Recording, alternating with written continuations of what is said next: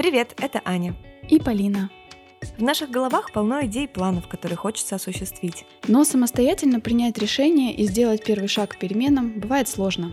Поэтому мы будем встречаться каждую неделю и договариваться пробовать что-то новое. Ну что, начнем с понедельника.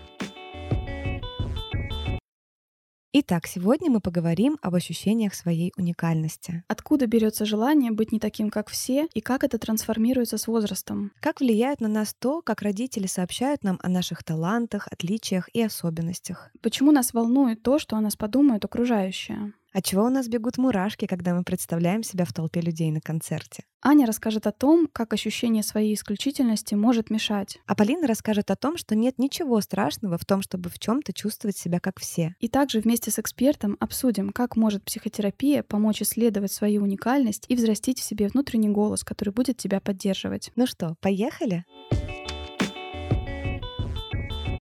Привет, Полин. Привет. Ну что, как твои дела? Слушай, да, очень приятное такое сегодня состояние, потому что буквально вот накануне я э, делала наш челлендж с прошлой недели. Мы решили попробовать изобразить, возможно, даже в картинках, жизнь, которая по каким-то причинам нам кажется сейчас невозможной, но почему бы о ней не помечтать или не представить, что так могло бы быть. Я старалась немножко абстрагироваться от тех интересов, да, которые у меня есть, и попробовать представить, какие вот области человеческого знания и опыта опыта никогда не присутствовали в моей жизни, да, например, вот в моей жизни никогда не было суперактивного спорта, и я представила, что бы это значило для меня, если, например, я бы с детства занималась, а, например, фигурным катанием, я безумно люблю этот вид спорта, мне mm-hmm. очень нравится за ним наблюдать, и вот как бы это выглядело, да, там медали какие-то, не знаю, конкурсы, многочасовые тренировки, э, невероятное напряжение. Потом почему-то меня заинтересовала область науки, медицины, да, я прям представила себя каким-то научным сотрудником, человеком, который в лаборатории находится, не знаю, по много часов, занимается какими-то исследованиями и, может быть, выступает на каких-то конференциях научных. В этой жизни, например, может не быть места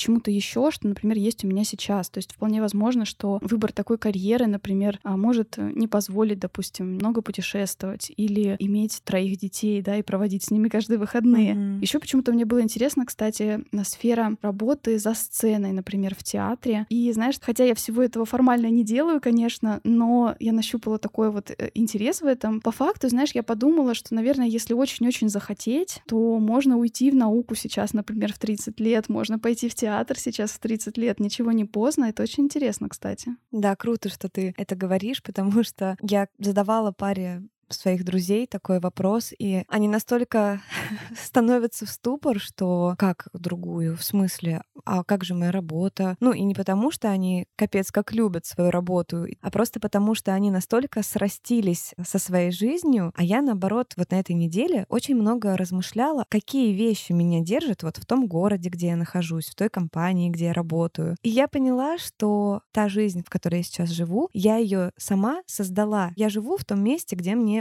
удобно добираться до работы, например, да. Работаю на этой работе, чтобы мне оплачивать эту квартиру, где я живу, чтобы мне было удобно добираться до работы, понимаешь? Mm-hmm. По сути, если вот эту одну составляющую выбросить и взять ее поменять, то есть квартиру снимать я могу и куда сейчас мы можем уехать, там на Кипре, например, и устроиться там э, официанткой и неплохо зарабатывать и прожить год на Кипре, например. Вот так лишний раз я поняла, что в каких-то местах это можно назвать подпорочками, в каких-то какими-то рамками, да, я их э, сама склеила. Знаешь, у меня даже получилась практическая визуализация того, какой жизнью бы я могла жить. Я вот тут провела два офигенных мероприятия на парусном катамаране, огромном, самом большом в Санкт-Петербурге. И вот я лежу на палубе, я смотрю на алый парус, и вдруг я представила, что это длительный заплыв такой круизный в Грецию, да, например. И я поняла, что я могла бы так жить. Мне комфортно, что я могу себя представить вот в этой водной рутине, так скажем. Еще я вспоминала смешной момент момент, что когда я была на выступлении цирка Дюсалей, я смотрела на представление, но одновременно я знала, какая работа за этим стоит. У меня такое ощущение было, что если бы существовали какие-то прошлые жизни, я бы, наверное, могла представить себя артисткой переезжающего цирка, какой-нибудь mm-hmm. гимнасткой или акробаткой. И мне почему-то эта эстетика всегда очень кажется знакомой. Вот эта вся, вся внутренняя кухня таких вот э, шоу цирковых. Mm-hmm. Знаешь, мне еще показалось показалось, э, что это упражнение, оно может показать, чего тебе сейчас действительно не хватает, потому что когда я у своего мужа спросила, где бы он да, хотел оказаться, где бы могла разворачиваться его жизнь, mm-hmm. он мне назвал Аляску, ездовых собак, mm-hmm, много снега, что-то такое совершенно, да, отличающееся по картинке от того, к чему мы привыкли, но при этом он сказал, что ему очень сложно представить в этой другой жизни какую-то деятельность. И мне кажется, это было очень про то, что если человек в том месте, да, в котором он сейчас существует, много работает, много усилий, да, каких-то прикладывает, у него действительно в этих картинках будет всплывать больше, ну, такого, что ли, отдыха, да, картинок того, как он мог бы более расслабленно жить. Угу. Это тоже хороший показатель, да, про то, может быть, о чем тебе стоит э, подумать, как-то сбалансировать, да, в своей жизни работу и отдых, наверное. Как интересно, слушай, правда, ценное замечание. Я сейчас сижу и пытаюсь представить, когда на огромном судне, отплывающей от берегов, я себя представляла, что я там буду вот так же лежать на палубе и смотреть на парус, или я все-таки буду там работать, а это будет моей рутиной, это совсем по-другому. В тот момент я отдыхала, очевидно, да, играла музыка, я попивала игристые. Ну да, да, и все было классно. Но есть еще над чем подумать, в общем-то, в этом направлении. Даже здесь мы с тобой, смотри, насколько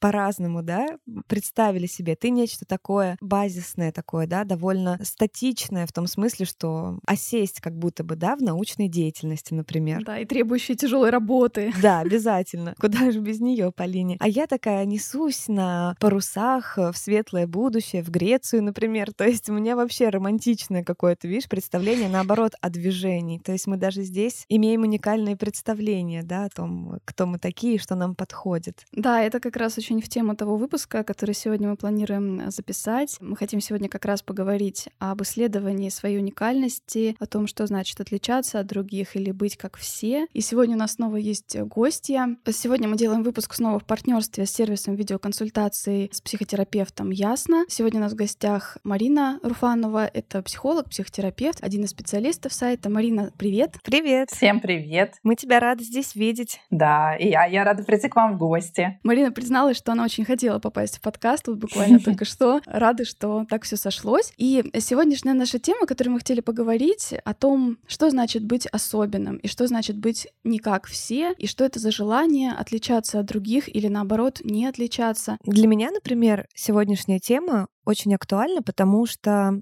я как раз-таки из тех людей, которые фактически с рождения жили с некоторым ощущением собственной исключительности. Обычно люди может быть, по своим достижениям, по отклику от э, общества, окружения могут да, сделать вывод, что у них таланты, какие у них есть, э, какие у них исключительные качества, э, что их, собственно, отличает от многих людей. А у меня же это знание, оно было как будто вшито на подкорку. Я даже брала сессию с психологом на, для того, чтобы понять, в какой момент времени и на каком основании я вдруг решила, что я значительно отличаюсь от многих. И мы как раз использовали метод образно-эмоциональной психотерапии, и я поняла, что у меня это вот самого фактически рождения. То есть оно ни на чем не основывается. Как вообще получается так, что мы в какой-то момент вдруг э, чувствуем свою исключительность? Это какое-то нормальное врожденное качество человеческой личности, да, чтобы чувствовать свою отдельность и соединяться с обществом, а не наоборот. Мне кажется, тут, правда, очень хорошие ты нашла вот слова для того, чтобы исследовать тему своей особенности и уникальности, здорово смотреть, в чем я похож на других, что меня связывает, в чем я чувствую такую стайность, mm-hmm. семейность э, с другими людьми, что между нами условно похожего. Есть другой очень важный вопрос в жизни каждого человека, на самом деле, что меня отличает, в чем существует моя уникальность, в чем, ну, такие ярко подкрашенные мои черты, и что меня условно условно отсоединяет и выделяет из массы, угу. из толпы или даже из своей семьи. Знаете, если смотреть на эту штуку как на качели, если одна из сторон будет крениться, скорее всего, в жизни человека будут возникать какие-то сложности. И здесь здорово, как во всем, искать некоторый баланс своей уникальности и схожести, чтобы оставаться среди людей. Люди — это очень стайные животные. Нам очень важно находиться среди своих, чувствовать связь, и при mm-hmm. этом не терять границы собственного я, не растворяться все время в другом. Я думаю, то, о чем ты говоришь, я знала это с детства. Хочется сразу расспрашивать, сказал ли тебе кто-то про это, или как ты про это поняла? Да, именно такие вопросы мне задавали, кстати. То есть я поняла из того, что ты говоришь, что, наверное, правильнее, если бы была какая-то хронология у этого процесса, то кажется более естественным сначала чувствовать свою сопричастность с окружающими людьми, да, со своей семьей. Когда ты идешь в детский сад, в школу. И затем, по мере взросления, узнавания себя, узнавания мира, как раз-таки находить вот эти отличия. Да, мне кажется, вот это очень интересный момент. Я о нем задумалась. Такая небольшая разница между словами собственно, уникальность и особенность. Мы знаем, что мы все уникальны, как минимум по совокупности наших характеристик, да, то есть нет людей с одинаковым набором uh-huh. опыта, внешности, мировоззрения. Такое просто невозможно. Мы все очень разные. И как я для себя определяю какого-то особенного человека, что особенность не то, чтобы это врожденный момент. Особенность — это как будто превосходящая многие э, степень развития каких-то твоих качеств или способностей, да. То есть достигаем мы особенности со временем. Uh-huh. Можно стать допустим, человеком исключительной честности, да, выделяться среди остальных тем, что ты вот это качество проявляешь очень сильно, да, то есть какой-то...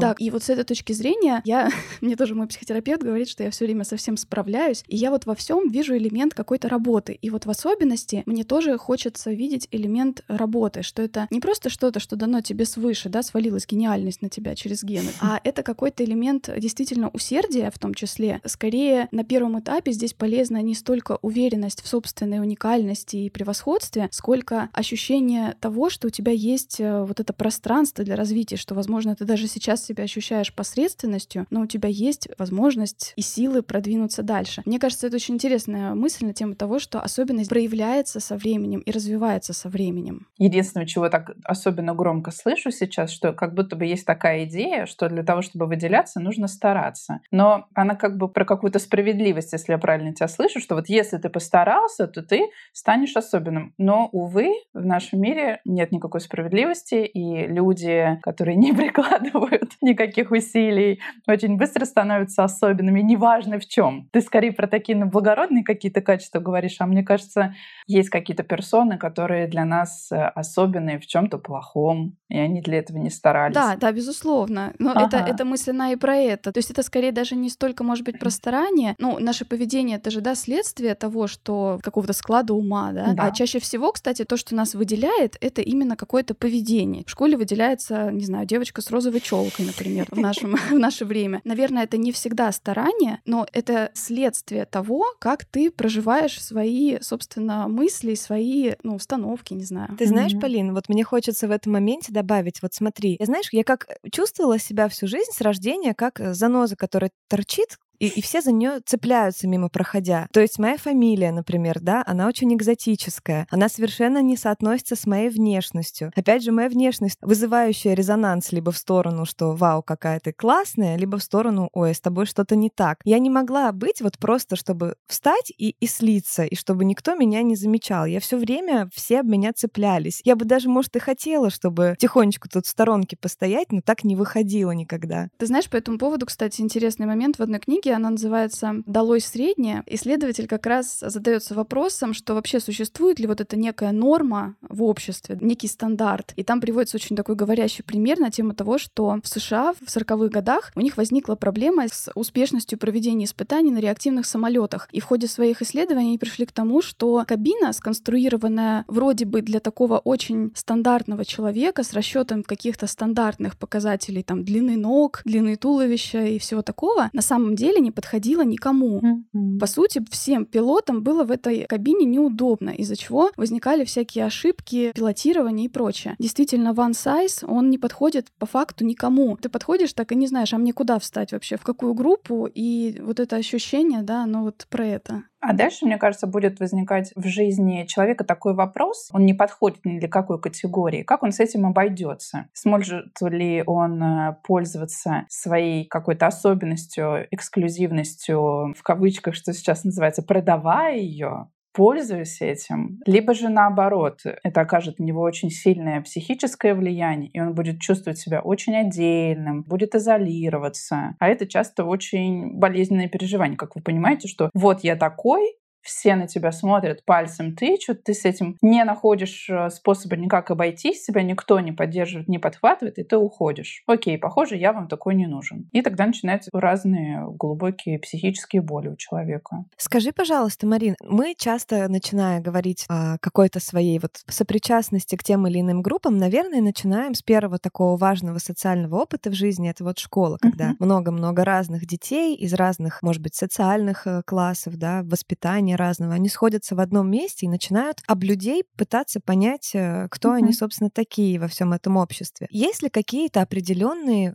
возрастные периоды. Например, это происходит в 7, например, при попадании в школу, затем в 14 при начале переходного возраста, потом там какой-то кризис 30. Вообще вот эти временные кризисы, они имеют место быть в самоопределении? Или это у всех очень индивидуально? Сто процентов эти кризисы существуют, но они вот опять же не настолько нормативны. Это точно будет в периоде плюс-минус три года. У кого-то чуть пораньше, mm-hmm. у кого-то чуть попозже, в зависимости от его жизненной истории. Если мы посмотрим на младенца, который еще ничего ничего не знает про этот мир, у него не будет никакого ощущения «я особенный, а люди другие». Все, что мы дальше расскажут родители, взрослые, вообще просто какие-то люди, которые его окружают, об этом мире, он точно так же будет в своей жизни ориентироваться. Чуть позже если родители будут говорить, какой ты у нас умный мальчик, какая ты у нас красивая девочка, или, боже мой, какая ты плаксивый, какой ты дрочливый. Мальчик пользуясь уже какими-то определенными категориями, или девочка будет на этот мир смотреть. Такой же ли я дрочливый, как мой сосед Борис? Могу ли я его побороть? Такая же ли я красивая, как Маша? Ну, похоже, нет. Я буду самая красивая.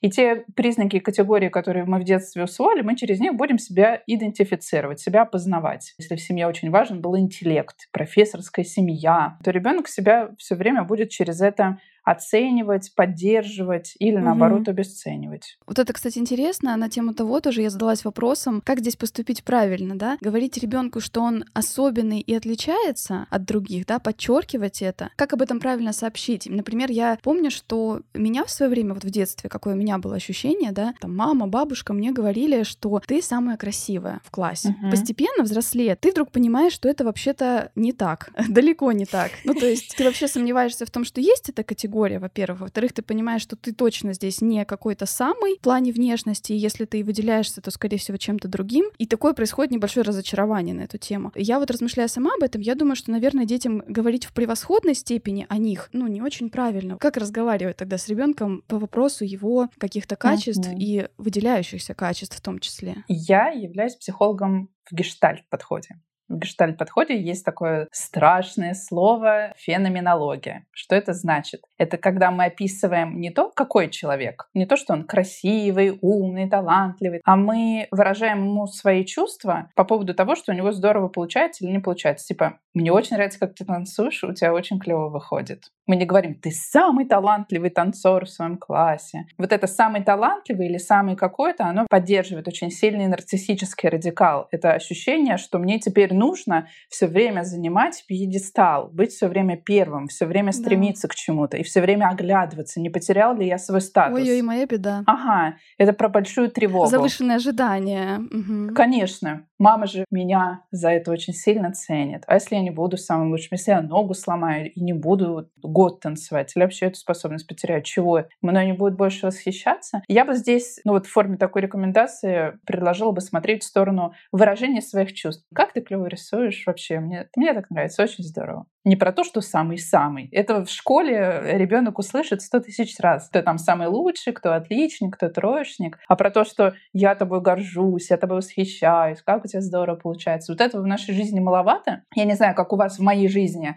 от моих родителей. Они вообще к этому были не приучены. Вообще этого, ну, ультрадефицит. Я сейчас это только добираю. Вот у нас с вами, правда, есть возможность, заводя потомство, к ним относиться более лояльно и дать все то, что у нас отняла война, голод, разные дефициты и разные другие проблемы, с которыми наш род сталкивался вообще в целом. Ну да, мне, мне кажется, действительно это очень откликается. Сложно переусердствовать с атмосферой принятия да, в сторону своего ребенка без, без оценки, потому что действительно с оценками он столкнется еще mm-hmm. не раз. Но вот интересно, я тоже сейчас думаю о своем опыте. У меня просто тоже были некоторые моменты. Я с детства чувствовала некую особенность в себе по многим параметрам. Мне не всегда было интересно общаться со сверстниками. Я очень много читала, я очень много знала. Мне многие говорили, что это такая умная, да, то есть вот как-то отличаешься. При этом еще у меня был некий момент белой вороны, потому что мы с мамой посещали одну религиозную организацию, которая явно влияла на образ жизни, который мы ведем. Mm. И вот что интересно, да, находясь до фактически 18 лет в этой организации, я по этому поводу чувствовала крайне мало изгнанности, что ли, да, не было у меня такого абсолютно. Я думаю, что здесь тоже во многом молодец мама, что она по помогало мне осознать, что отличаться можно, можно спокойно об этом сообщать, можно об этом не кричать на каждом углу, но при этом спокойно продолжать делать то, что тебе э, близко, понятно и что ты считаешь правильным. В школе возникали иногда конфликты по этому поводу, кстати, чаще всего с учителями, а не с детьми, что тоже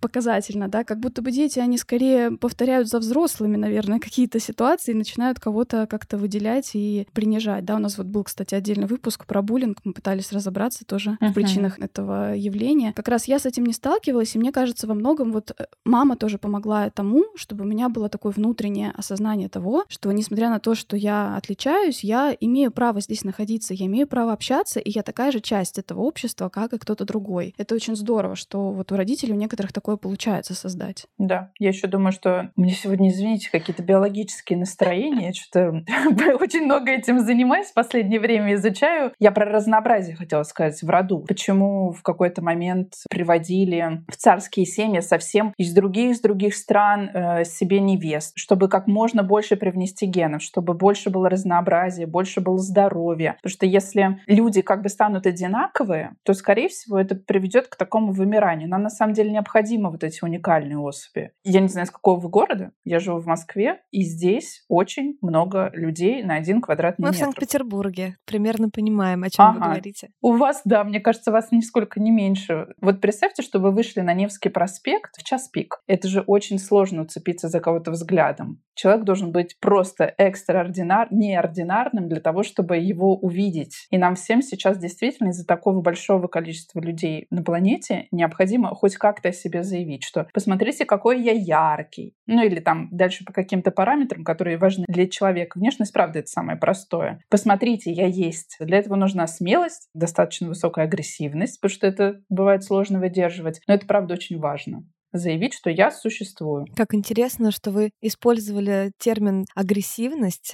Вот это мое ощущение отличия да, от многих оно всегда как будто в людях вызывает агрессию. То есть они априори на что-то злятся. И я не могу понять, типа, почему такая враждебность. Даже вот это вот знание, да, mm-hmm. своей исключительности, оно подсознательно транслируется. Я не знаю, как это работает, но люди действительно чувствуют вот этот вот нерв, что ли, какой-то. Для меня, например, не всегда быть э, особенным, выделяться и отличаться — это про нечто классное. Для меня большую часть mm-hmm. жизни это было испытанием таким, так скажем, чувств чувствовать себя в этом мире и пытаться в нем как-то жить э, с этим ощущением. Особенно, когда ты еще себя сам плохо знаешь, но такое ощущение, что уже все вокруг о тебе сделали какие-то выводы, и ты не знаешь, какие. Mm-hmm. Мне кажется просто, что не нужно ставить да, знак равенства между тем, что я какой-то исключительный, и значит, я счастливый. Это совершенно не неравные вещи, и одно не следует из другого. То есть жизнь самых выдающихся людей, чьи биографии хранит э, история, она далеко не всегда может быть названа э, счастливой. Mm-hmm. Хочется здесь еще мнение Марины вот услышать на эту тему, что ты говоришь, как будто чувствуешь, что притягиваешь к себе такое отношение. Может такое быть или нет? Да, Конечно. В последние, особенно годы, стал очень популярен термин э, ксенофобия, страх чего-то неизвестного. И сейчас все борются с ксенофобией по отношению к людям с разными признаками. Все, что для нас неизвестно, нас пугает. И это эволюционно закрепленное чувство тревоги, которое помогает нашему выживанию. Даже вот представьте себя, вы идете по лесу, известный русский лес, все вы там сто раз видели, сложно вас чем-то напугать. И тут прилетает какая-нибудь неизвестная для вас птица. Я уверена, вы точно будете на нее смотреть, следить за, нее, за ней глазами и как-то пытаться сориентироваться, это кто. Угу. То же самое и с человеком. Если вы видите человека с какой-то необычной для себя внешностью, с какой-то даже внешней особенностью, мы понимаем, что это неприлично и стыдно пялиться на другого, но очень хочется. А дальше уже из взрослого мозга у нас такой вопрос возникает. Не опасно ли это для меня? все ли окей. Это происходит в сознании или это все-таки на бессознательном уровне? Бессознательно. То есть человек даже не понимает порой, правда, что с ним происходит. Он даже да. сам не может понять, откуда у него по отношению к тебе эта враждебность, например, образовалась. Это очень любопытно. Да, вот, Марин, ты интересно так сказала по поводу того, что на таком большом фоне толпы людей как будто бы есть такая склонность, нам надо чем-то выделиться, чтобы нас как-то заметили, вот я есть. Есть некий такой момент в современном мире, когда как будто бы хорошо отклоняться от стандартных путей. Современный мир нам дает возможности придерживаться каких-то нестандартных стратегий угу. в карьере, в семейной жизни, опять же, принимать решения, хотим мы иметь детей или нет. С другой стороны, современный мир, он так всеобще коммуницирует, и мы через, в том числе, социальные сети и другие, да, каналы, мы как раз узнаем чаще всего вот эти пиковые моменты, да, успешные истории, да, и такие самые низкие, скажем, провалы человеческого опыта, да, то есть мы узнаем как раз вот эти супер выделяющиеся моменты. И мы забываем о том, что жизнь большинства людей все-таки при этом остается такой довольно, ну, средней, наверное, да, и наша вообще повседневная жизнь на большой процент состоит совершенно повседневных вещей, да, мы встаем все, просыпаемся, моемся, едим, там, идем на работу в разной форме. Насколько здесь, да, влияет на нас вот эта какая-то культура того, что чтобы быть хорошим, быть каким-то классным и успешным, нужно вот что-то делать нестандартно, нужно прыгать выше головы, и вот это что-то среднее, оно не должно тебя устраивать. Mm. Последние несколько лет мы живем в такой, на такой волне нарциссической, опять же таки, про успех, про особенность. Человек приехал из провинции, стал миллионером. Периодически очень поглядываю за Дани Милохиным. Такой интересный у человека произошел, ну, скачок. За всякими такими людьми, которые раньше, казалось бы, являются некоторым средним показателем, а затем выстрелили за счет своей большой активной работы. Сейчас это очень в топчике, в общем, выделяться, зарабатывать много денег, эпатировать, всякие эксперименты со своей внешностью проводить и ярко о себе заявлять. ТикТок, Инстаграм. Сейчас люди все меньше и меньше показывают себя через текст, а все и больше и больше вносят свою внешность и какой-то свой образ. Поэтому, с одной стороны, это правда важно, культура нас к этому подталкивает. С другой стороны, но это точно не для всех актуально. Кто-то не опирается на свою внешность как на что-то очень первостепенное в своей жизни. Общая тенденция мировая точно нарциссическая, про то, что покажи себя, стань самым-самым, и дальше неважно какое слово, самым глупым, или самым веселым, или самым агрессивным, выделяйся. Мне кажется, потому что у нас, правда, очень много людей, нам очень хочется этого. А еще я, знаете, чего думала, что были ли вы когда-то на футбольном матче или на да, стадионе, конечно. где выступает ваш ваша любимая группа, которую вы очень дол- долго ждали выступления. Да. Ой, у меня аж мурашки побежали. Там же это соединение с толпой, это же очень приятно. Да. Ты чувствуешь, что ты один организм просто, и вы все вместе тексты песен знаете, и вот твой любимый певец, и вот он поет и с тобой разговаривает. Потрясающее чувство слияния и ощущение себя в единении с чем-то большим. И это приятно. Да. Это очень крутое чувство. Я помню его еще, когда пела в хоре в музыкальной школе. Я не знаю, я до сих пор, если честно, вот когда когда слышу именно пение хора, для меня это просто такие мурашки всегда и почти всегда слезы. Особенно классно, когда ты стоишь на самом деле, да, на сцене, очень четко слышишь свою партию, но при этом ты слышишь, как она встраивается вот uh-huh. в эту общую невероятную гамму. Да. Очень классно, что ты вспомнила про это ощущение. Общность воздействует гораздо сильнее. И здорово, когда в этой э, массе удается сохранять и вот эту индивидуальность, да, петь свою партию. Классная метафора. Uh-huh. Мне кажется, это такие, знаете, противопоставления, когда ты часть чего-то большого и тебя это вдохновляет. Это действительно очень быстро вызывает uh-huh. даже, видите, в нас телесную реакцию, мурашки, сразу какая-то улыбка появляется, приятное блаженство такое. И с другой стороны,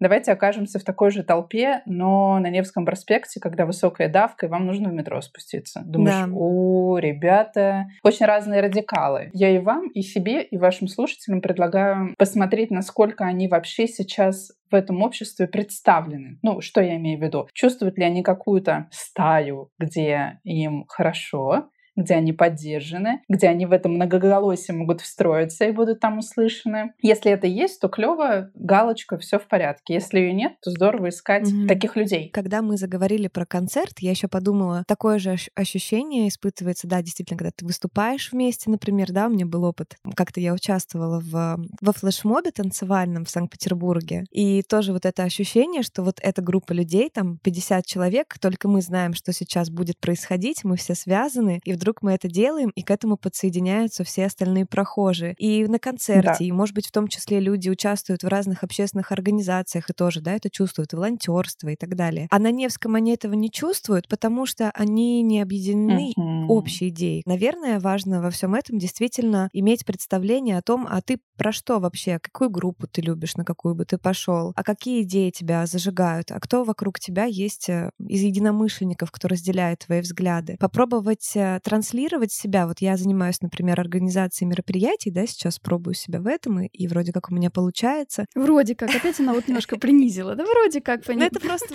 Вчера с успехом просто прошло, да, мероприятие очередное. Она говорит вроде как. И у меня классно получается. Вот.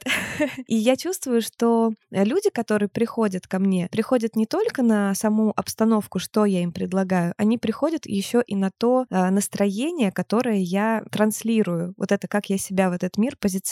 Очень важно в себе это замечать и как-то это называть, чтобы человек быстро мог тебя идентифицировать, чтобы ему не нужно было тебя разгадывать, расщупывать, чтобы ты сам знал про себя, кто ты такой, и мог об этом рассказать и показать, угу. и найти своих среди да. таких же разных. Да. да, присоединяюсь абсолютно. Это очень важный навык знания о себе, который мы парадокс получаем через других. Да. Придется пообщаться с людьми, чтобы про себя что-то узнать. Ну, фактически, правда, наша одежда, наша мимика, наши жесты, принадлежность к каким-то сообществам, она очень быстро позволяет другим людям нас идентифицировать и избавиться вот от этой ксенофобии, боязни того, что типа, кто это? Это все равно для меня, знаете, такая форма искусства. Это очень большой труд, это очень большие старания и вложения в себя. Это не такая простая задача, типа, сейчас я на себя в зеркало посмотрю и такой, ну я же там что-то, что-то. К сожалению, это не так просто. Да, интересно. И вот, знаете, у меня еще такое тоже было ощущение. Я очень часто с детства избегала каких-то вещей, которые, например, слушают все или носят все. То же самое. Да, с одной стороны, такое ощущение, вроде как большинство не может ошибаться, а с другой стороны, для меня это всегда было про то, что это, возможно, это какая-то просто толпа, неуправляемая психология толпы, в которой индивидуальность растворилась. Когда в, в моем возрасте все читали и смотрели Гарри Поттера, я прям игнорировала вообще вот. Я обходила стороной, дошла до такого момента, что когда мне уже был там 20-21 год, я случайно попала на фильм и решила перечитать потом все. И я абсолютно влюбилась в эту историю. И вот э, для меня, наверное, этот момент про то, что не всегда нужно тоже отвергать что-то, если оно становится каким-то массовым, потому что оно может быть гораздо больше про тебя, чем тебе кажется. Что бы было бы, если бы я там несколько лет назад поддалась какому-то мнению о том, что фотограф уже пруд пруди. Если ты сейчас начнешь фотографировать, ты уже ничего не поймаешь, свою долю рынка ты не заберешь уже никакую. То есть я бы это, эти попытки в принципе не начала бы. Или, например, если бы мы с Аней, когда начинали тоже, да, подкаст в 2020 году, уже были распроданы все микрофоны. Все на карантин их разобрали, все начали, да, вести подкасты, записывать mm-hmm. лекции, аудиокурсы. Если бы мы в тот момент сказали, что уже все начали, что уже начинать? Вот этого всего сейчас, в чем мы с вами, да, сейчас втроем участвуем, тоже бы не было. Я со временем как раз вот этот момент преодолела. В подростковом возрасте, да, мне казалось, что нужно что-то отстранять, если оно прям вот все это носят, все об этом говорят, говорят, все это делают. А сейчас я думаю, что в этом может быть огромная-огромная штука, которая и про тебя тоже. Это, значит, лекция от Полины коротко про этапы взросления. Это невозможно было для тебя в подростковом возрасте, а так здорово соображать. Ты решала в подростковом возрасте задачи по своей уникальности и индивидуальности. Ты стремилась к тому, чтобы границы твоего «я» начали формироваться, чтобы ты точно понимала, а кто я? Подростки понимают про себя через противопоставление. Если все смотрят Гарри Поттера, то я вот этой своей границы и буду от них отделяться. Потому что я не такая. У меня вот здесь будет не Гарри Поттер, я не знаю, Булгаков. Вырастая, нам, правда, не требуется такого противопоставления. Мы понимаем, а, окей, иногда люди выбирают что-то классное, я тоже могу этим заняться. Вот я вчера выбирала себе фильм посмотреть. Я не искала по оценке 2,0 на кинопоиске. Я смотрела, так, у кого там рейтинг побольше, что люди mm-hmm. одобряют. Я тоже хочу вместе с людьми посмотреть что-то классное. У меня еще такой возник э, вопрос о мотивах и о том, как мы ищем, что ли, оправдание, да, своему отличию в глазах других. Вот, например, поскольку, да, я фотографирую много, я замечала, особенно как-то раньше, когда не было еще такой истории, что каждый второй, в общем-то, фотографирует, да, на смартфон довольно много. Ты, если встаешь посреди кафе и, например, хочешь просто сфотографировать, отойти, да, вот в общее пространство, на тебя все обернутся. Ну, вообще-то все пришли сюда кушать, а не фотографировать. Я заметила, что если, например, в этот момент я четко знаю, что я это делаю не просто для себя, не просто потому, что мне понравился сейчас какой-то кадр, и я хочу его поймать, а если, например, я здесь реально работаю, да, допустим, снимаю контент для кого-то, у меня как будто есть оправдание, почему я сейчас отличаюсь, и мне как будто бы легче немного. И как будто бы для других людей, если я им это объясню, что вот знаете, вот я вообще-то это здесь делаю не просто потому, что мне так захотелось, а потому что у меня есть для этого интерес со стороны других людей, почему я должна это сделать. И как будто бы это меня оправдывает. Интересно, да, как это происходит, что мы иногда не можем выделяться просто для себя, просто сделать что-то, потому что мы этого хотим. А мне, кстати, совсем наоборот наоборот. Я постоянно танцую в самых э, неожиданных местах. В книжном магазине, могу встать в кафе, если музыка очень классная, около столика, где сидят мои друзья, и станцевать что-то для них. Я в этот момент чувствую, что я дарю людям позитивные эмоции, что они обратят внимание на музыку, например, увидят, что кто-то на позитиве и заразится этим. Некоторые мои друзья начинают меня так типа, Ань, ну перестань, ну ты чего, ну на нас же все смотрят. Я говорю, так и прекрасно, пусть наслаждаются, дарю, типа. И у меня вот такое всегда ощущение. Мне наоборот совершенно как-то э, не стыдно в этом смысле. В этих ситуациях, когда мы делаем что-то, что будет выделяться из общего контекста, все мы обычно регулируемся стыдом насколько сейчас то, что я делаю, подходит. А стыд — это такое чувство, правды, которое нам, во-первых, позволяет оставаться в обществе. Мы можем себя быстренько отрегулировать, сказать, ой, нет, ну это too much, надо мне как бы сесть тут тихонечко посидеть. Или наоборот, что это вы тут сидите, давайте сейчас я вас буду развлекать. Все зависит от того, насколько мы в этот момент поддержаны. Если, Аня, ты танцуешь, да, да, и все такие, блин, как клево, как клево, и скорее тебя поддерживают, тебе это добавит энергии, ты будешь продолжать и знать. Я в своей жизни могу танцевать, людям это нравится. Вот так и происходит, да. Ну вот, у тебя есть здоровская поддержка, которая помогает со стыдом справиться. А если, вот, Полин, ты, которую историю рассказала, что ты фотографируешь, все таки боже, странно, мы тут едим. Это взращивает тебе чувство стыда, то ты скорее будешь это в себе останавливать. Если не найдешь поддержки где-то, ты можешь потом прийти домой и сказать, блин, вот эти люди ужасные в ресторане. И все скажут, да что вообще, зови, в следующий раз пойдем вместе, мы тебя от них отгородим. И ты будешь в этом месте поддержан и пойдешь. А если придешь, и тебе скажут, ну вообще ты в кафе не фотографируют, то думаю, угу. подумаешь, ладно, я, ну, наверное, да. больше не буду снимать. И вся вот эта энергия жизненная остановится. Мне просто, да, как раз показалось, что я тоже ищу поддержки, но вот для меня просто поддержка, видимо, в моменте, я нахожу ее в том, что, ну вы вообще-то не знаете, что у меня, например, блог, и я вот фотографирую для этого блога, да, вы об этом не знаете, uh-huh. но у меня внутреннее ощущение этого есть. То есть я как бы сама себя поддерживаю вот этой мотивацией uh-huh. в этот момент. Да, это очень здорово, что ты объяснила механизм, как это работает, почему у меня такая мысль uh-huh. Возникает в голове, и да, я себя кстати. этим успокаиваю. На самом деле в Петербурге, конечно, давно, мне кажется, и в Москве тоже никто не обращает внимания на такие uh-huh. моменты, да, это уже стало совершенно обычным. Это скорее такой пример немножко а несколько лет uh-huh. назад. А давай проверку, насколько мы раскрепощены. Блогеров же сейчас много, и вроде как люди уже должны перестать обращать внимание и привыкнуть к тому, что идет человек и разговаривает там со своей рукой. Просто когда человек стоит, у него такой наушник, и никто не видит. Вот это я не могла бы сделать. То есть идти и говорить — это неестественно. Ну, то есть когда я танцую, например, резко мне захотелось, я почувствовала вот этот от музыки, да, вот это настроение, подумала, что я хочу им поделиться. А идти именно и записывать, вот ты бы смогла вот так по улице, ты так делаешь вообще? Слушай, ну я вот не то, что записываю, но, например, я вот со своим ребенком тоже гуляю, и очень часто нас, естественно, никто не может сфотографировать. Вот буквально вчера я тоже, пока она там лазила по какому-то тренажеру на площадке. Я просто отошла к дереву, взяла дуванчик и что-то с ним фотографировала, знаешь, снимала контент тоже для Инстаграма. В целом угу. были рядом люди, но, если честно, меня вот даже ни, ничего не напрягает. Я, скорее всего, замечу, если на меня как-то посмотрят, но в большинстве случаев я настолько уже об этом не думаю. Если мне удобно, если я вижу, что я не задеваю, не нарушаю чье-то личное пространство, ну, не знаю, я не топчу цветы, которые посадила заботливая бабушка под окнами, не раздеваюсь в общественном месте, да, через чур, например. Очень жаль. Ну, для кого жаль? Для кого жаль?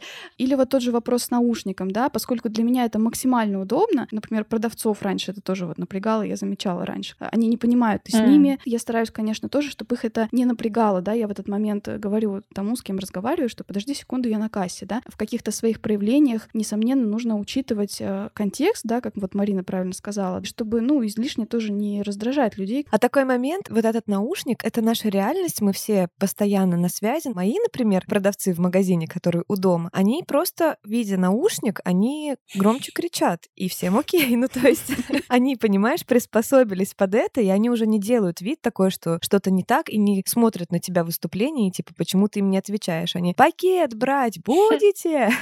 Ты не знаешь, с каким они, может быть, настроением это кричат. Она, может быть, кричит, и сама в голове там, знаешь, тебя это поносит всеми словами. Думает, а вот опять эти... А вот, кстати, об этом. Почему мы все время пытаемся заранее подумать о том, что о нас подумают другие. Вот мы сидим одни в ресторане, например, в пятницу вечером со, со свечкой, пьем вино. И, возможно, мы думаем о том в этот момент, что, боже, я совсем одна, все по парам, все с друзьями, все сейчас будут меня жалеть. И вообще, на самом деле, наверное, действительно несчастный человек. Ну и что, что mm-hmm. я всем сказала, слушайте, извините, я сегодня занята, а сама пошла пить вино, потому что мне хотелось побыть одной. Вот откуда это? Зачем мы все время пытаемся спрогнозировать, причем не в самом лучшем ключе, что о нас подумают люди? Мне кажется, тут здорово проделать такую внутреннюю работу. Допустим, действительно, вы оказались в ресторане одна и захотели этого. Ну, была очень насыщенная неделя, было очень много контактов. И ресторан вы самый выбрали такой безлюдный, куда, правда, приходят парочки в ночи. Если в этот момент возникает стыд, и какая-то неловкость. Здорово себя спросить, насколько эта тема сейчас вообще в жизни актуальна по поводу одиночества. Когда у вас действительно были последние отношения, не чувствуете ли вы себя одиноким? А если по этим условно аспектам все окей, найти, возможно, какого-то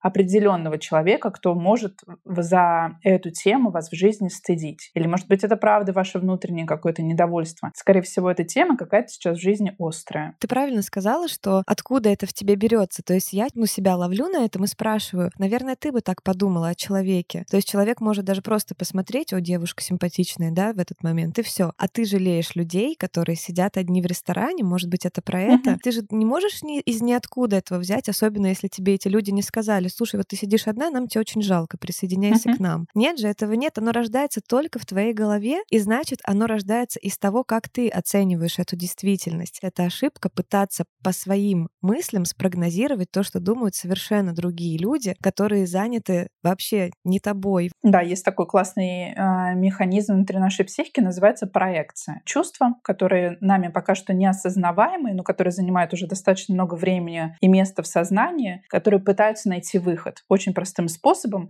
мы их направляем на другого человека. Здорово давать себе в этот момент время. Так, эти люди против меня что-то имеют. Остановитесь и проверьте, имею ли я против что-то этих людей. Может быть, я что-то таю на них какое-то зло и пытаюсь его таким способом в жизни mm-hmm. разместить. В общем, очень, очень верно, Таня, все говоришь. Это прям так и происходит. Здорово тут остановиться и вернуть mm-hmm. все внимание на себя. Да, очень интересно, как в нашей жизни все это переплетается, и ощущение своей обычности и общности, и в том числе какой-то особенности. И, наверное, хочется очень задать вопрос Марине, как психотерапия в целом может помочь исследовать вот эту свою уникальность, нащупать, может быть, какие-то свои индивидуальные особенности. В этой теме чем хороша психотерапия, что рядом с вами будет присутствовать другой включенный, интересующийся человек, который сможет, во-первых, на какие-то ваши проявления дать обратную связь, просто говорить, что «О, похоже, эта тема тебя как-то интересует». И вы за счет просто слов другого человека сможете уже для себя условно ставить галочки в том, что вызывает внутри mm-hmm. вас какой-то интерес, возбуждение, а что, наоборот, приводит к скуке. Если есть, правда, сейчас ну, как бы в жизни такой вопрос, кто я, в чем моя уникальность. Люди обычно не приходят с такими запросами. Моя практика такова, что человек приходит, когда ему уже очень больно. Очень редко человек приходит и говорит, вы знаете, у меня так много свободного времени, так много интереса к себе, да. а еще и денег, что я хочу поисследовать себя. Давайте поговорим, в чем я уникален. Но в целом, я думаю, что если в жизни человека эта тема как-то поддержана, то действительно интерес и включенность другого человека, и вот эта вот обратная связь, она как раз-таки помогает себя здорово исследовать. Мы не приучены к тому, чтобы вот усиленно смотреть внутрь. Во-первых, нас так не воспитывали. Нам все время говорили, что ты должен быть таким-то, чтобы не вызывать сильных чувств у других людей. Не бегай, громко не смейся, не плачь, рисуй солнышко желтым, а не зеленым. Соответствуй. К сожалению, этот метод позволяет действительно оставаться в обществе и не, не вызывать какого-то ужасного на себя приступа агрессии со стороны окружающих, но оно очень отдаляет нас от самих себя. Потому что если я хочу зелененьким рисовать солнышко, а мне говорят, что ну вообще-то это некрасиво и так нельзя, то внутри меня умирает одна маленькая девочка, которая хотела солнышко зеленый. Один маленький Энди Ворхол. Точно, точно. И поэтому здесь здорово в психотерапии этот вопрос исследовать. И поверьте, это будет очень слышно и видно по человеку, когда когда он говорит как нужно правильно, но при этом остается безэмоциональным, но не будет вот этой искры в глазах, не будет радости, не будет вдохновения, возбуждения, энергии, энергии действительно. Здесь очень хороша, хороша разговорная психотерапия и разные эксперименты внутри нее. Рисовать, танцевать, двигаться, как-то, я не знаю, экспрессивно выражать себя. Кстати, вот очень тоже подтверждаю, потому что я тоже сама сейчас занимаюсь как раз психотерапевтом через сервис Ясно, и психотерапевт тоже замечает, да, как я оживляю удивляюсь, как в каком-то месте, в каком-то вопросе вдруг оказывается много да. энергии, о которой я сама не подозревала. Где прорвались слезы, где задергалась нога, где я потянулась за стаканом воды, да, это очень интересно. Очень здорово замечать, что какой-то человек действительно это видит и дает себе такую обратную связь, безоценочную. Да. Опять же, жалко на самом деле то, что ты говоришь, да, что очень мало кто приходит с каким-то запросом «у меня все хорошо, но я хочу еще лучше», да, что мы из боли приходим. Но, с другой стороны, мы, наверное, идем к тому, что не только из самого дна приходить, да, к психотерапевту, но в том числе в каких-то вот таких просто вопросах, которые вызывают в нас некую задумчивость, смятение. Это здорово, что сейчас mm-hmm. такая тенденция, да, появилась у нас. Я еще думаю, что такой опыт внимательного отношения к нам, он помогает внутри психики формировать, что называется, внутреннего психотерапевта. Представьте, что вы ходите на психотерапию регулярно, и условно его образ вашего психотерапевта начинает интегрироваться в психику. В каких-то сложных жизненных ситуациях появляется голос вашего психотерапевта, он говорит, спокойно, Правда. давай сейчас подышим, здесь какое-то напряжение. И вы начинаете похожим образом обходиться сами с собой. По идее, по логике, это должны были делать наши родители, но, увы, тогда не было никакого института психотерапии хорошего отношения к себе. Они нас воспитывали как могли. Сейчас времена изменились, выживать нам уже не нужно. Можно уже жить хорошо, заниматься собой, смотреть, а что мне подходит, а что не подходит, и быть больше ориентированной внутрь. Благодаря благодаря вот этим разным хорошим голосам устраивать свою жизнь качественно. Как классно ты сказала, да. Да, кстати, мой психотерапевт мне тоже говорит такую фразу иногда, что вот в этой ситуации хочется тебя защитить, например, да, или угу. мне сейчас стало грустно. Да. Эти фразы я прям вот их очень хорошо запомнила, и теперь они у меня тоже, да, всплывают в голове, это правда. Слова Марины мне напомнили про книгу одну. Я читала когда-то блог Ольги Примаченко, и у нее вышла книга «К себе нежно». Тема бережности к себе, она, наверное, сейчас такая популярная, и она, наверное, наверное, возникла как раз из противоречия той самой да, культуре успешности и уникальности. Mm-hmm. Я точно знаю, что эта девушка пишет божественно красиво, и там тоже есть как раз очень много про бережность к себе, про умение смотреть в себя, такое доброе отражение, да. Вот, поэтому могу посоветовать эту книгу, очень она произвела на меня приятное впечатление, вот именно такое доброе, уютное, как будто бы тебя, правда, кто-то обнимает. Mm, классный. А еще, кстати, я подумала, что почему с этим вопросом не обращаются, да, вот я именно с этим вопросом пришла к психотерапевту, тексту, знаю уже, что эту тему мы будем готовить.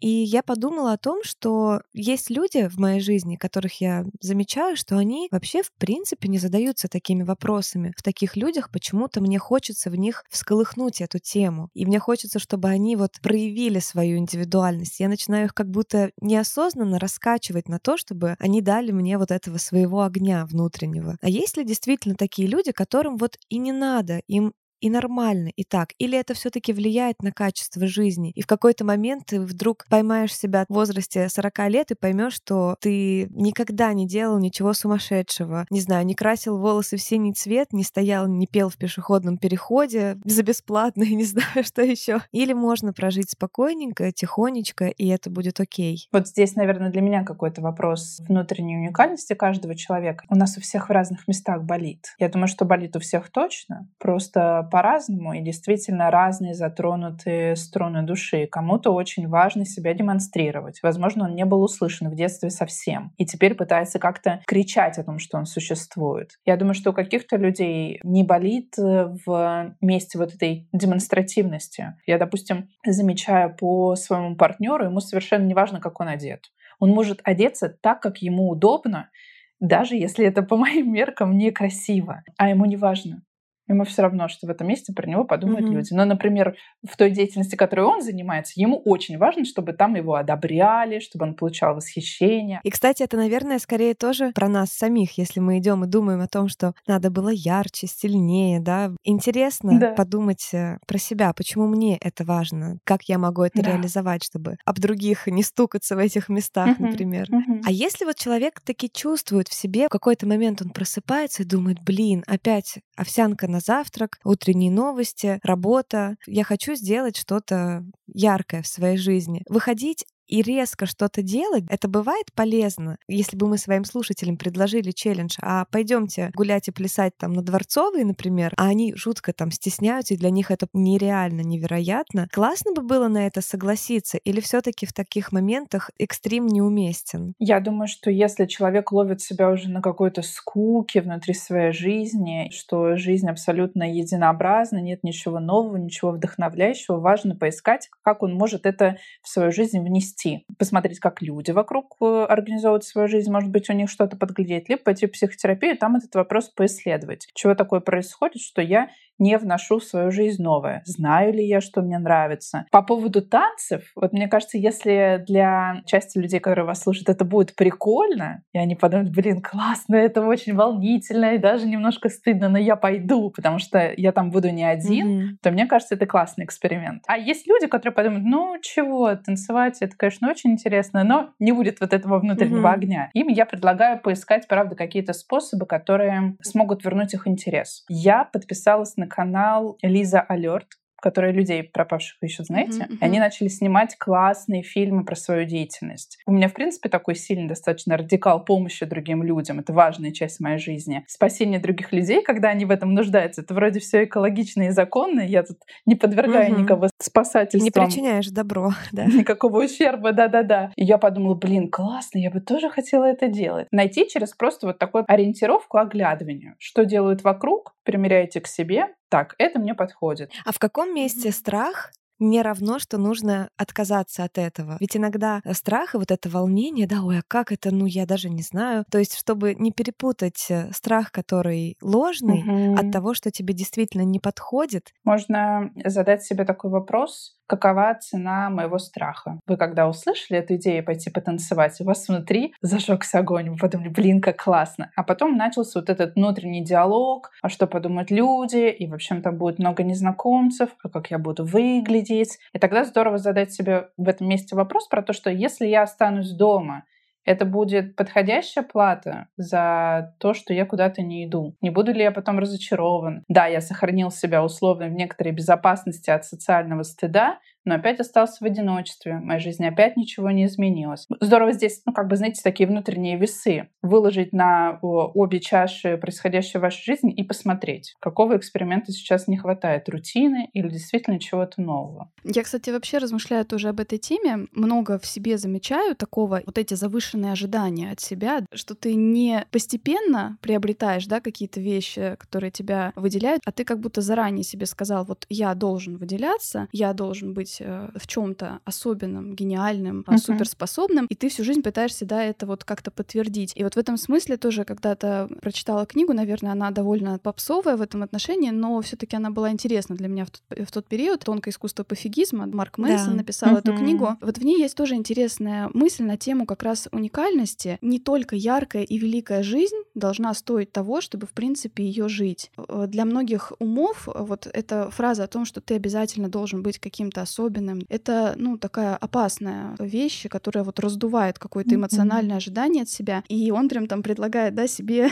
прямо повторять, что я обычный житель планеты, и моя жизнь такая же, как у всех. И что именно толкаясь от этого, ты на самом деле начинаешь видеть удовольствие, в том числе в простых вещах. Встреча с другом, вкусный ужин, еще что-то такое. Измерять жизнь не только по вот этим пиковым проявлениям, а в том числе вот такие простые вещи. Mm-hmm. Немножко, может быть, балансируя, да, все то, о чем мы говорили, что не надо забывать, yeah. что и быть обычным это не что-то плохое, и в конечном счете это нас объединяет. Я бы даже, знаете, сказала, что здорово в жизни ориентироваться не только на свои достижения, но и на свое удовольствие. Это точно привнесет большую плотность, качество в своей жизни. Потому что если действительно мерить себя только через то, что «а что я сделал в этом году?», «а сколько денег я заработал?», сделал чего-то эксцентричного, можно, правда, оказаться повязанным на идее того, что мне каждый год нужно достигать все больше и больше и делать все масштабнее и масштабнее. Но тогда уходит в фон какие-то очень простые радости. Встреча с друзьями, приятный разговор, вкусный ужин действительно, или такая прогулка, которая нас наполняет, которая нас обогащает. Достижение — это клево, но наша жизнь не состоит только из каких-то преодолений, каких-то новых наград. Mm-hmm. Наша жизнь — это по большей части Ну что? Ну, для радости. Но на самом деле мы простые вещи. Все да, здесь для наверное. того, Ну чтобы да. радоваться. Мы же тут э, как бы Ага. ненадолго все собрались. Ну так, честно говоря, не хочу, конечно, никого расстраивать. Но, наверное, в масштабах э, планеты не каждому суждено, да, что-то сделать грандиозное, там, как Илону Маску. Не все мы родились Илонами. Поэтому, как минимум, мне кажется, то, что обязан сделать каждый в своей персональной жизни, это все таки получить удовольствие от нее. Марина, кстати, сказала, помните, в начале выпуска такую мысль, что в вопросах того, чтобы понять, э, кто ты такой, в чем твоя индивидуальность, все-таки придется сталкиваться с людьми. Я помню в свое время, меня как раз э, в вопросах тоже поиска себя, своего э, занятия для души, я озадачилась этим вопросом и вышла к людям. Сделала такую информационную рассылку среди своих друзей, которые меня уже хорошо знают, которые меня мало знают, которые ко мне, я точно знаю, что хорошо относятся, и которые я не знаю, как ко мне относятся. То есть, в принципе, моя задача была по максимуму собрать много разных мнений. Я их спросила, как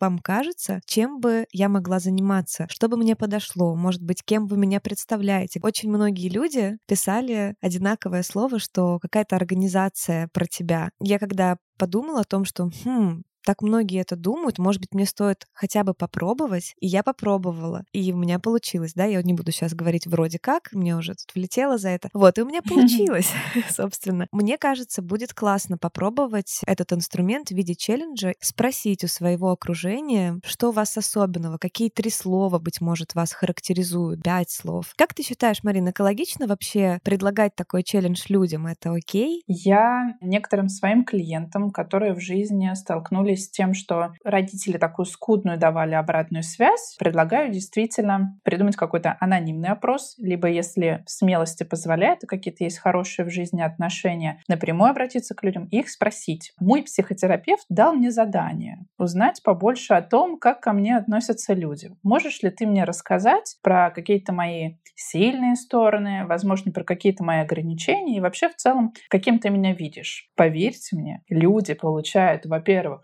шквал обратной Да. связи, потому что всем хочется поделиться, что они думают о тебе.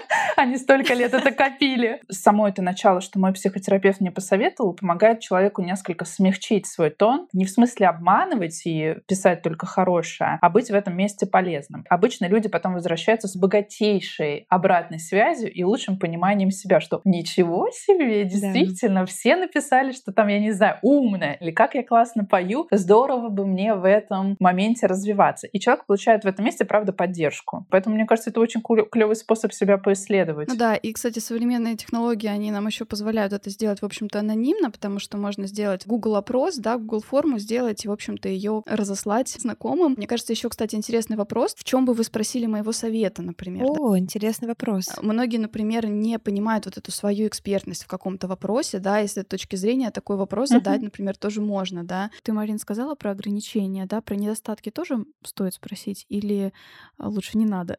Я бы предложила, прежде чем обращаться к людям по поводу ограничений и недостатков, себя немножко проверить на уровень того, смогу ли это сейчас Ага, выдержать. ага. И здесь важно посмотреть, насколько ты готов. Могу ли я столкнуться сейчас с обратной связью, которая подсветит стороны, которые для людей оказываются неприятны? Смогу ли я это выдержать? Как это повлияет на наши отношения? Э, Если я узнаю, кто это написал, станет ли он моим врагом, начну ли я ему мстить? Или все как бы останется по-прежнему, мы сможем про это поговорить. Да. Это, кстати, очень правильно ты заметила, Марин, потому что как раз-таки этот вопрос, кто я, куда мне идти, произошел довольно в кризисный для меня момент. То есть это была как раз пандемия, когда я стала Мгм. понимать, что времени у меня много, но я до сих пор не делаю ничего с ним. И мне было и так очень э, тяжело. Мне нужно было что-то, что меня поднимет немножко из этих серых, таких вязких мыслей, что, может быть, ты все таки ничего не стоишь в этой жизни. Поэтому, да, будьте к себе, пожалуйста,